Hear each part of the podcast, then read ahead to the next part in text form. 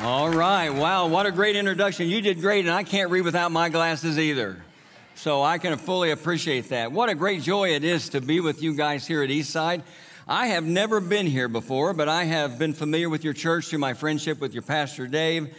And uh, my wife, Sandy, who is here with me, the both of us met Dave and Susan several years ago at a Solomon Foundation event in Charlotte, North Carolina. And ever since then, I've gotten to know Dave. He's been to my church. We've had meals together and I've grown in my uh, admiration and appreciation for him as time has gone by. And I'll tell you, the one thing that I admire about Dave the most, and this comes from somebody who's been a preacher for a long, long time, is I admire the way he loves this church. Can somebody say amen to that?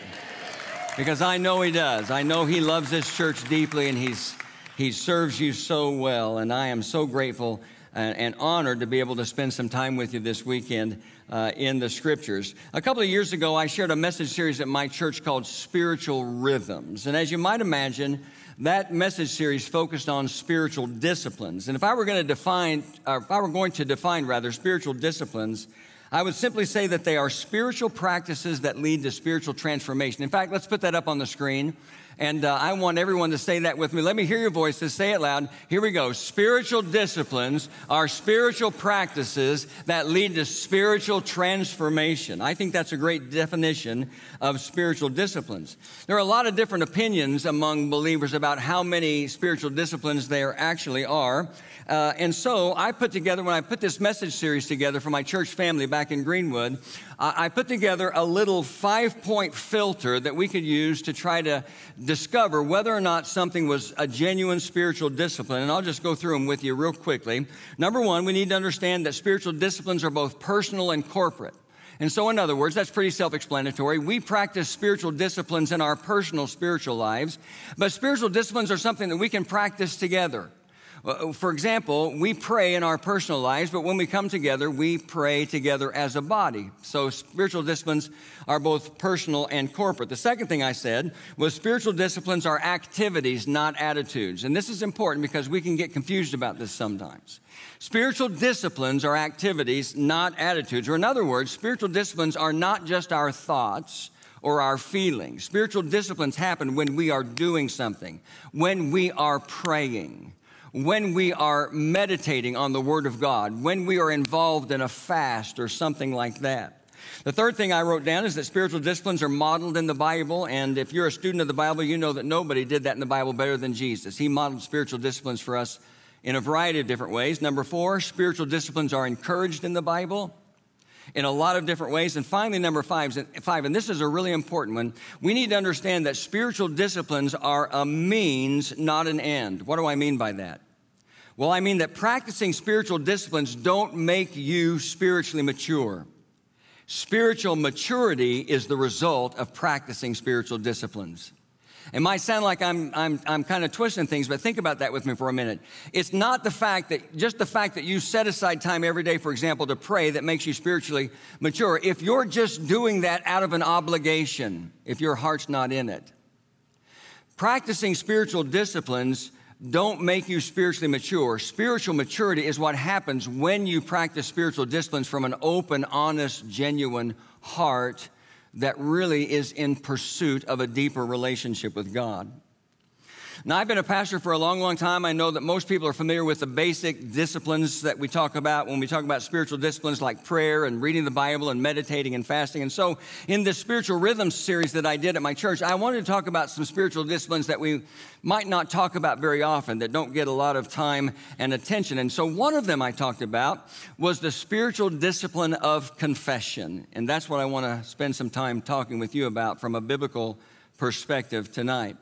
Because Confession is so important when it comes to our spiritual lives. Here's what I'm going to do. I'm going to read a single verse of scripture. It's going to be 1 John chapter 1 and verse 9. You can turn there in your Bible if you want, or uh, I'm sure we're going to put it up on the screen here in just a moment. And then after I read this single verse of scripture, I want to just ask you to bow with me and we're going to pray and ask God's blessing on the things that we're going to talk about, okay? So here it is, 1 John chapter 1 and verse 9. John writes and says, If we confess our sins, he is faithful and just to forgive us our sins and purify us from all unrighteousness. What a great verse of scripture. What a great promise. Let's bow together and let's pray. Father in heaven, we love you so deeply, and we're so grateful for your love and your grace and your mercy in our lives. And we're so grateful that you are a God who helps us to grow, who instructs us and guides us and challenges us in ways that help us grow deeper in our relationship with you. And tonight, as we talk about the spiritual discipline of confession, as we talk about the power of confession, I pray that your spirit would really speak to our hearts because I'm certain that there will be people here this weekend, tonight and on Sunday morning, who are carrying around a burden that they don't need to carry around any longer. And it's a burden that affects their spiritual life and their spiritual growth. And so, guide and direct us, convict us by your spirit. Jesus called your, the Holy Spirit the Spirit of truth in the Gospel of John. We pray the Holy Spirit would speak truth to our hearts tonight. And we ask that in Jesus' name. And everyone agreed and said, Amen. Amen. A few months ago, uh, our granddaughter Grace, who is 12 now, spent the night with Sandy and me. And Sandy and me love it. Our, grand, our grandkids, we have three of them, they literally live a mile from our house. And so they can ride a bike over, walk over, or a scooter over, or whatever. And we love it when our grandkids are in the house. If you're a grandparent, anytime they're in their house, you just love that. She spent the night, and on this particular evening, Sandy turned the television on to Disney Plus, and she found the old movie Pollyanna. Anybody ever see the old movie Pollyanna, or you know the story of Pollyanna, maybe? Uh, Pollyanna is a, a movie that tells the story of a 12 year old orphan girl who was the daughter of missionaries, and they were tragically killed. And she's sent to live with her wealthy but pretty strict aunt in a small town in Vermont. And here's the thing about Pollyanna she's very cheerful, she's very talkative, and she's very optimistic about everything. And she's a little girl who chooses to focus all of her attention on the good things in life and look for good things to be happy about. It seems that before her father died, the two of them had actually talked about this and they created a game that they did together called the Glad Game, where they would just look for something good in everything that was in front of them. And at one point, in the movie, one scene, Pollyanna is there. She's outside with uh, the local pastor, the local preacher. His name was the Reverend Ford in the movie, and he is your basic hellfire and brimstone preacher. Anybody ever heard a preacher like that? He's that preacher who knows a whole lot more about what he's against than what he's for. Anybody ever known anything like that? And so she's there and she's just chat, chat, chatting away while he's practicing a sermon. And so she asked him, said, Would you like to practice your sermon on me? And she said, That's something my father used to do. And he said, Sure, sure, sure, but he's not really paying much attention to her. And he just goes on. And then at one point, she asks him this question. She says, Reverend Ford, do you like being a minister? And she said, I asked my father that question once. And he said he was glad he was a minister, but it sometimes made him sad because he couldn't seem to always get through to his congregation. Up to that point, Reverend Ford wasn't really paying much attention to what Pollyanna was saying, but that caused attention, so he said, I suppose every minister of God faces the same problem. And then he said, Tell me, did your father ever solve the problem? Pollyanna tells him her father read something one day that helped him a lot. It was a quote from Abraham Lincoln, and the quote said this When you look for the bad in mankind, expecting to find it, you surely will. When you look for the bad in mankind, expecting to find it, you surely will. And she said that quote caused her father to change his attitude and start looking for the good in people. And she said that's when my father and I came up with uh, this plan to search the Bible to find all the happy texts and to find all the glad passages. You know, ones like shout for joy and rejoice in the Lord always. She continued on and said, Reverend Ford, did you know that there are 800 happy texts or glad passages in the Bible? And she said, My father used to say, if God went to all the trouble of telling us to be glad and rejoice 800 times, he must have wanted us to do it. And that conversation, if you know the movie, had a powerful effect on the Reverend Ford. And he actually changed the way that he preached. And so at the end of the movie, he was a completely different preacher. But here's why I tell you that story. While I genuinely love and appreciate the message that comes in glad passages or happy texts in the Bible, I do, I really do. I also feel compelled to say that no one can experience the real depth of joy that God offers us until they deal with the reality of their sin. Because, first of all, sin separates us from God. And second, sin has the power to destroy our lives. And while I believe there are glad passages and happy texts that deal with the reality of sin, sin is not something that most people want to talk about today. In a man named Cornelius Plantinga's book that he wrote called Not the Way We're Supposed to Be, he writes these words The awareness of sin used to be our shadow. Christians hated it, feared it, fled from it, grieved over it, but that's not the way it is today. I read an interesting article in Re- Relevant Magazine when I was writing this message uh, several months ago, and the article said, Why doesn't anybody talk about sin? The author was a, a man who was a biblical studies professor uh, at North Park University in Chicago, and he talks about uh, the fact that every semester he teaches a class that's simply called Jesus of Nazareth. And he says at the end of each class, every class, so if it's a two day a week or a three day a week class, at the end of every single class, he has his students recite the Lord's Prayer together. And he said he does it for two basic reasons. Number one, he does it because he believes that the Lord's Prayer sums up pretty much the entirety of Jesus' teaching. And second, he said he does it because the Lord's Prayer contains a reference to sin. Now, you can find it in Matthew's gospel and you can find it in the gospel of Luke. And if you read it in Matthew's gospel, then uh, it doesn't usually, most translations don't use the literal word, word sin. They'll say transgressions or, trans, or trespasses. Forgive us our transgressions or forgive us our trespasses as we forgive those who transgress or trans, or trespass against us. But he said he always uses Matthew's version because it's a little bit longer, but he asks his students to import the word sin from Luke's version into Matthew's version. And so that's the way they recite it at the end of every single class period. He says, Because I think these kids need to hear the word sin over and over again.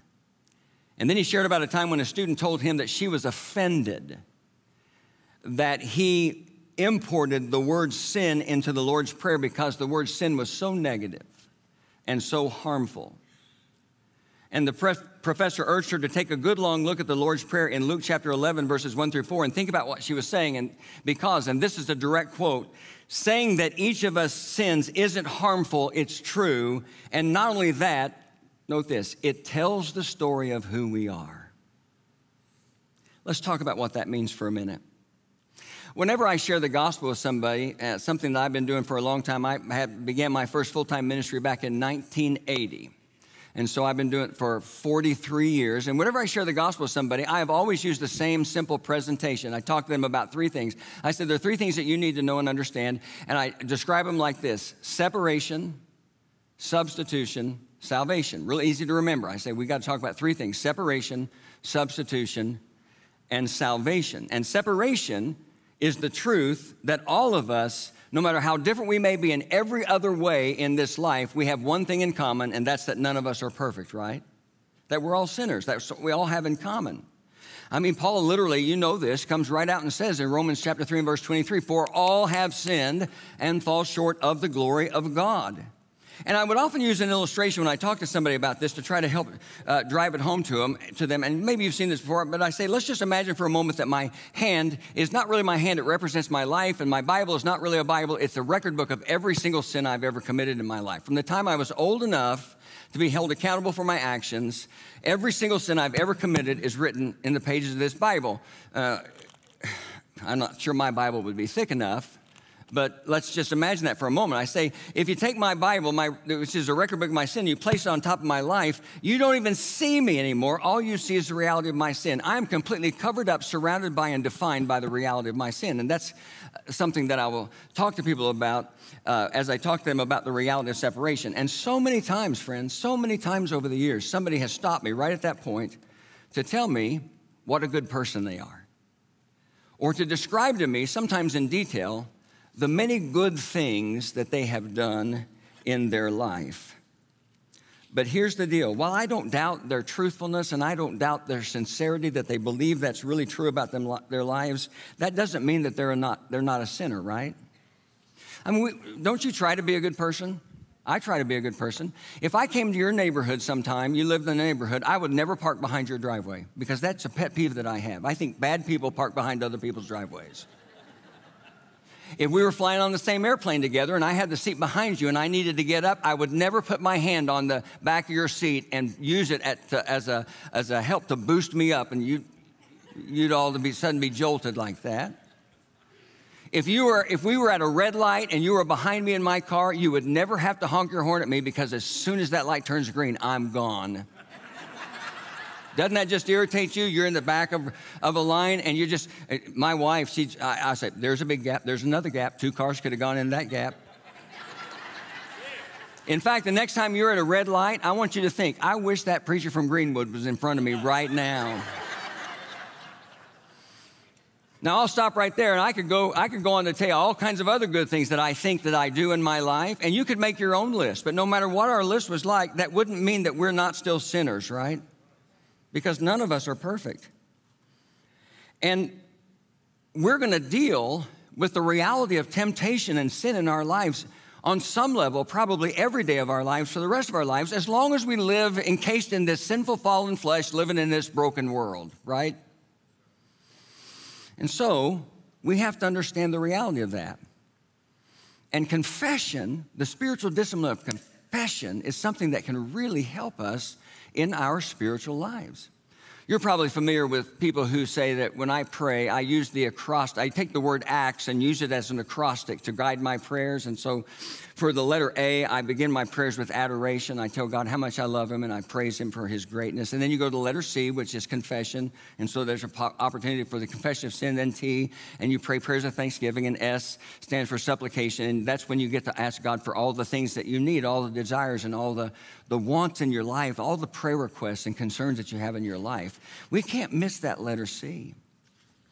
We can't miss that, that letter C in that word confession because and, you should write this down somewhere, maybe in your Bible. Confession is a spiritual discipline that leads to spiritual transformation.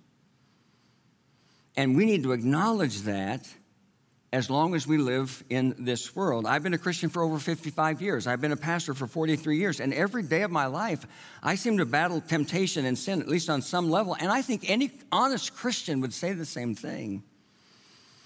But it's the spiritual discipline of confession that can help us with this battle because spiritual disciplines are spiritual practices that lead to spiritual transformation. In a book called uh, The Life You've Always Wanted, a man named John Ortberg has a chapter called Life Beyond Regret. And the tagline for the chapter is The Power of Confession. Think about this Life Beyond Regret the power of confession. And so in the chapter, he addresses one of the most common questions people ask when it comes to confession. And the question is, and you can probably even come up with it on your own if I'm a Christian and God has already forgiven me, why should I have to confess? And here's his answer. He writes and says, Confession is not primarily something God has to do because he needs it. God is not clutching tightly to his mercy as if we have to pry it from his fingers like a child's last cookie. We need to confess, note this, in order to heal and be changed. We need to confess our sin in order to heal and be changed. And then he goes on to say, when we practice confession well, two things happen. The first is that we're liberated from guilt. The second is that we will be a little less likely to sin in the same way in the future if we had not confessed. And he says, sin will look and feel less attractive. And I don't know how that strikes you, friends, but I, in all honesty, I will just tell you I hate struggling with sin. I hate struggling with temptation. I hate feeling the regret for things that I have said or thought or done or good things that I failed to do. And I'd love to get a better handle on how I can experience transformation and change when it comes to those things. And so we confess our sins to heal and be changed, but there's another reason why we confess our sins. While we receive what we might call judicial forgiveness when we became a Christian, when we surrendered our lives in faith and trust to, to, Jesus, when we surrendered to Him as Lord of our life. Well, when that happened, we received what we might call judicial forgiveness, or maybe some people might call it positional forgiveness. And I, I say positional forgiveness because before you became a Christian, when God looked at you, He saw the reality of your sin. But after you put your faith and trust in Christ, He looks at you and He sees the reality of the righteousness of Christ, right? He sees you covered in the righteousness of Christ. And so, while we could say that our salvation brought us a, a judicial or a positional forgiveness, what we need to do is make sure that our daily relationship with God, our practical relationship with God, is not hindered by some ongoing sin. Think about it just from the perspective of an earthly relationship that happens between a father and his children. Sandy and I have two children. Our son is 38, our daughter is 35. And there's nothing they could ever do that could cause me to stop loving them. I think any, any loving father would say the same thing about his children. There's nothing they could ever do that would ever stop me to, or, or cause me to stop loving them. But even though I would never stop loving them and I would never disown them in any way, there can be times when my relationship with them could be disrupted because of their behavior, because of their attitude, or because of some kind of conflict like that. And that disruption is going to be there until things are made right. Well, it can be the same way with our relationship with God.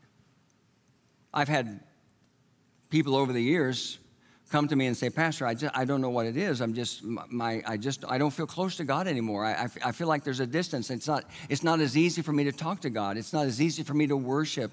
And I, I just feel like there's a disruption in a relationship. And eh, almost every time when we start to dig down and try to unpack that, what is it?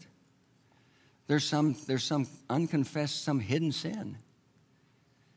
That's why David wrote in Psalm 66 and verse 18 and said, If I had cherished sin in my heart, he says, I know, God, you would not have heard me.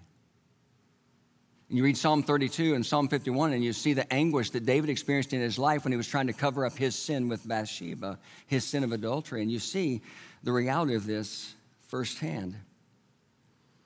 It's the confession of sin that also keeps our personal relationship with God right. So here's the, here's the most important question how, how do we practice the spiritual discipline of confession? We know how to pray, we, we know how to meditate, we know how to read our Bible, and uh, we know how to fast. Just don't eat, right? But fasting doesn't have to just be eating. Fasting is removing one thing out of your life to make room for God in your life, or more room for God in your life. That's a simple definition that I use. But how do we practice the spiritual discipline of confession? I got three things to share with you, and I'll do this quickly, I promise. Number one, at the top of the list, we ask God for help. We ask him for help. I love these words from Psalm 139. We'll put them up on the screen, verses 22 and 23.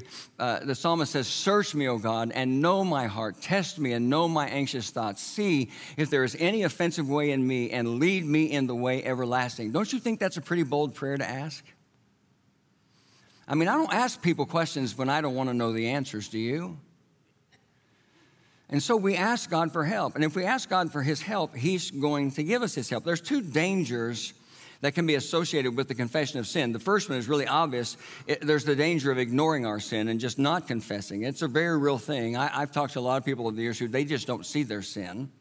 And the second is the danger of self condemnation because we can be so hard on ourselves, so hard on ourselves, and so over, overwhelmed with our guilt that we almost can't even bear to talk to God about it. We need to avoid both of those things. And we can avoid both of those dangers by simply practicing the discipline, the spiritual discipline of confession, and laying our heart out wide open to God.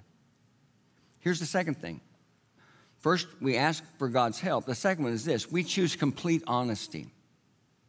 And this is a non negotiable. We choose complete honesty.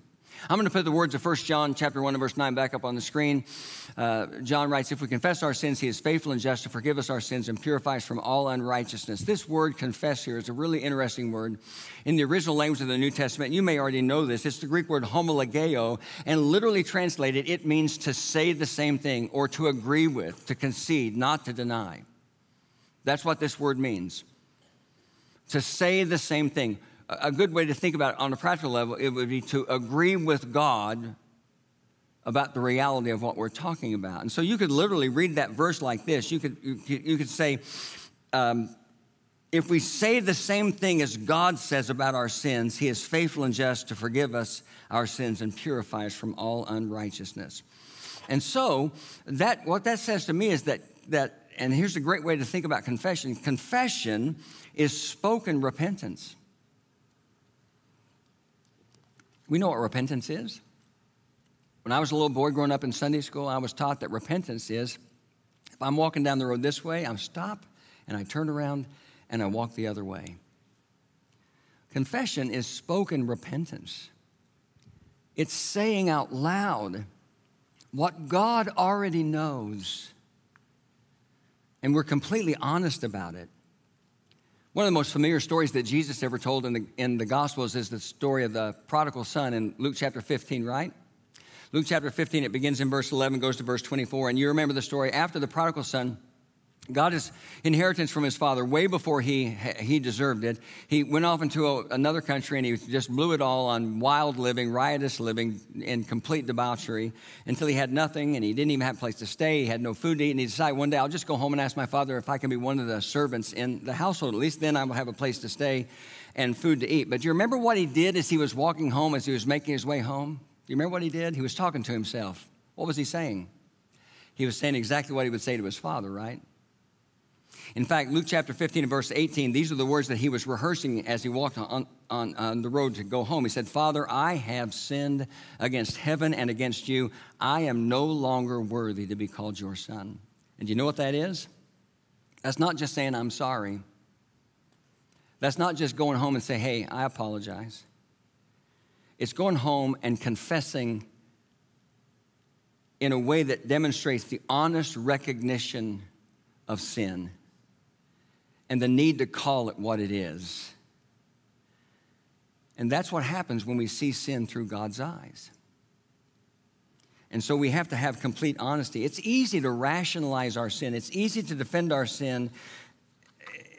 We all have at least some level of capacity when it comes to self deception, but confession happens only when you choose complete honesty. And I don't, I, I, will tell you as a pastor, I've known people who have been really honest about their life except they hang on to this one thing. There's one thing that they won't talk about, one thing that's too painful, too personal, too shameful to talk about, even though God already knows. And do you think, do you think God needs to hear that confession? Or do you think you need to speak those words of confession? It's both. But on the most practical level, you need to speak those words of confession. You've got to get out from under that rock. You've got to let yourself up off the mat. But you can only do that when you're completely honest. Here's the third thing we accept God's grace.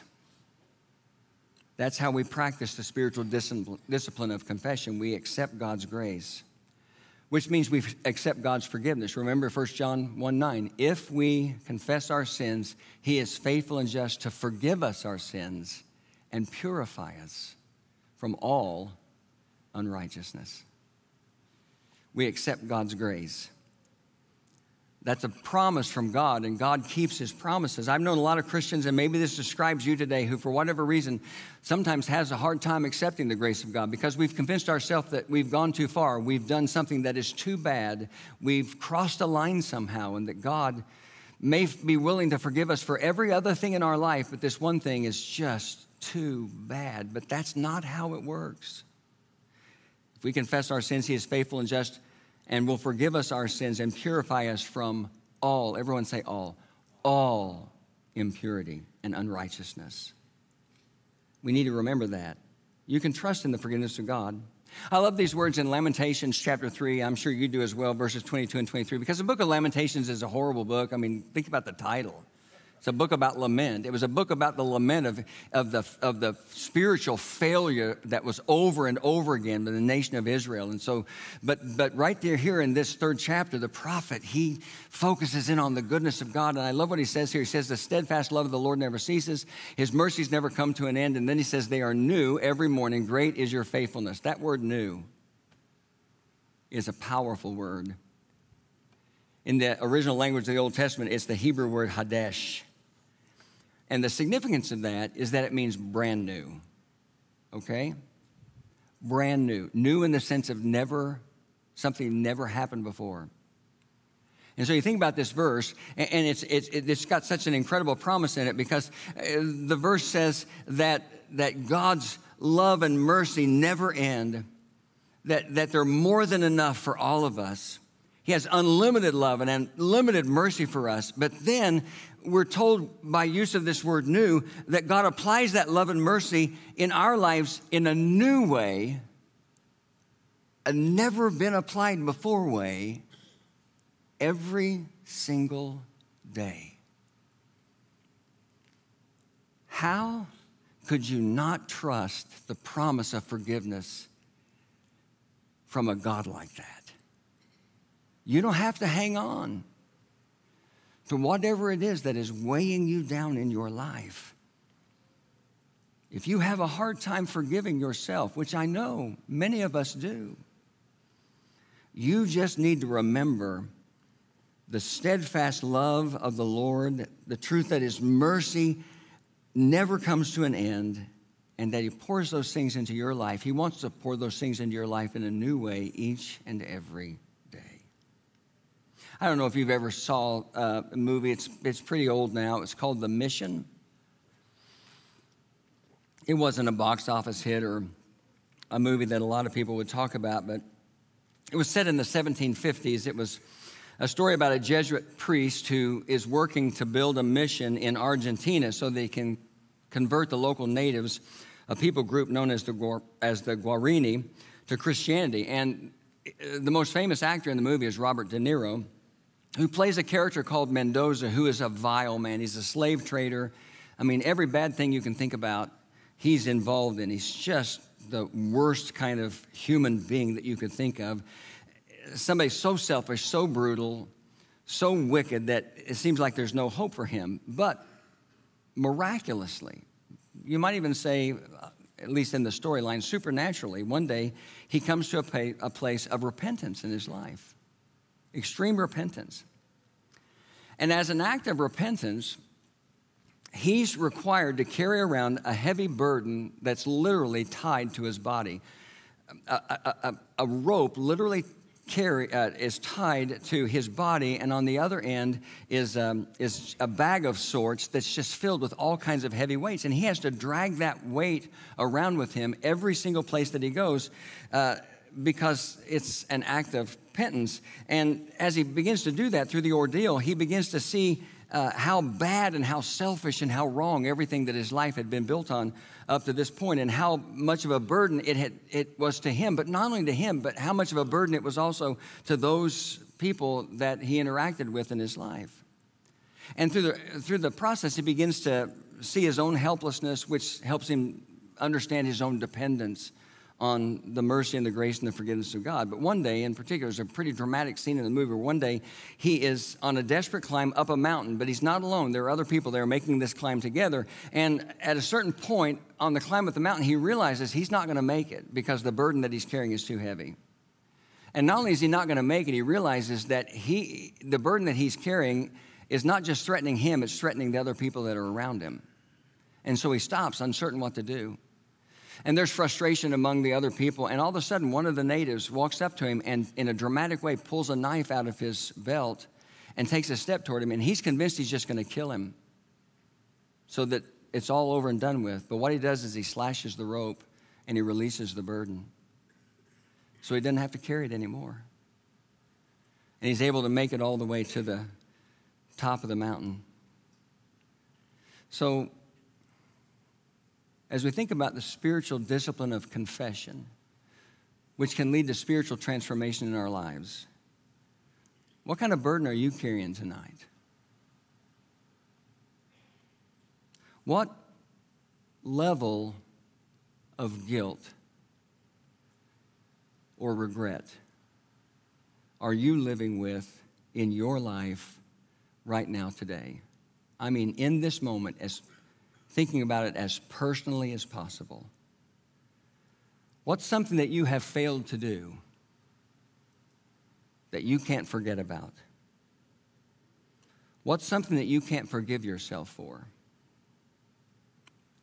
I'm telling you, if you're willing to confess that tonight, God will forgive you. And it will be gone. Because the promise of Scripture is if we confess our sins, He is faithful and just to forgive us our sins and purify us from all unrighteousness.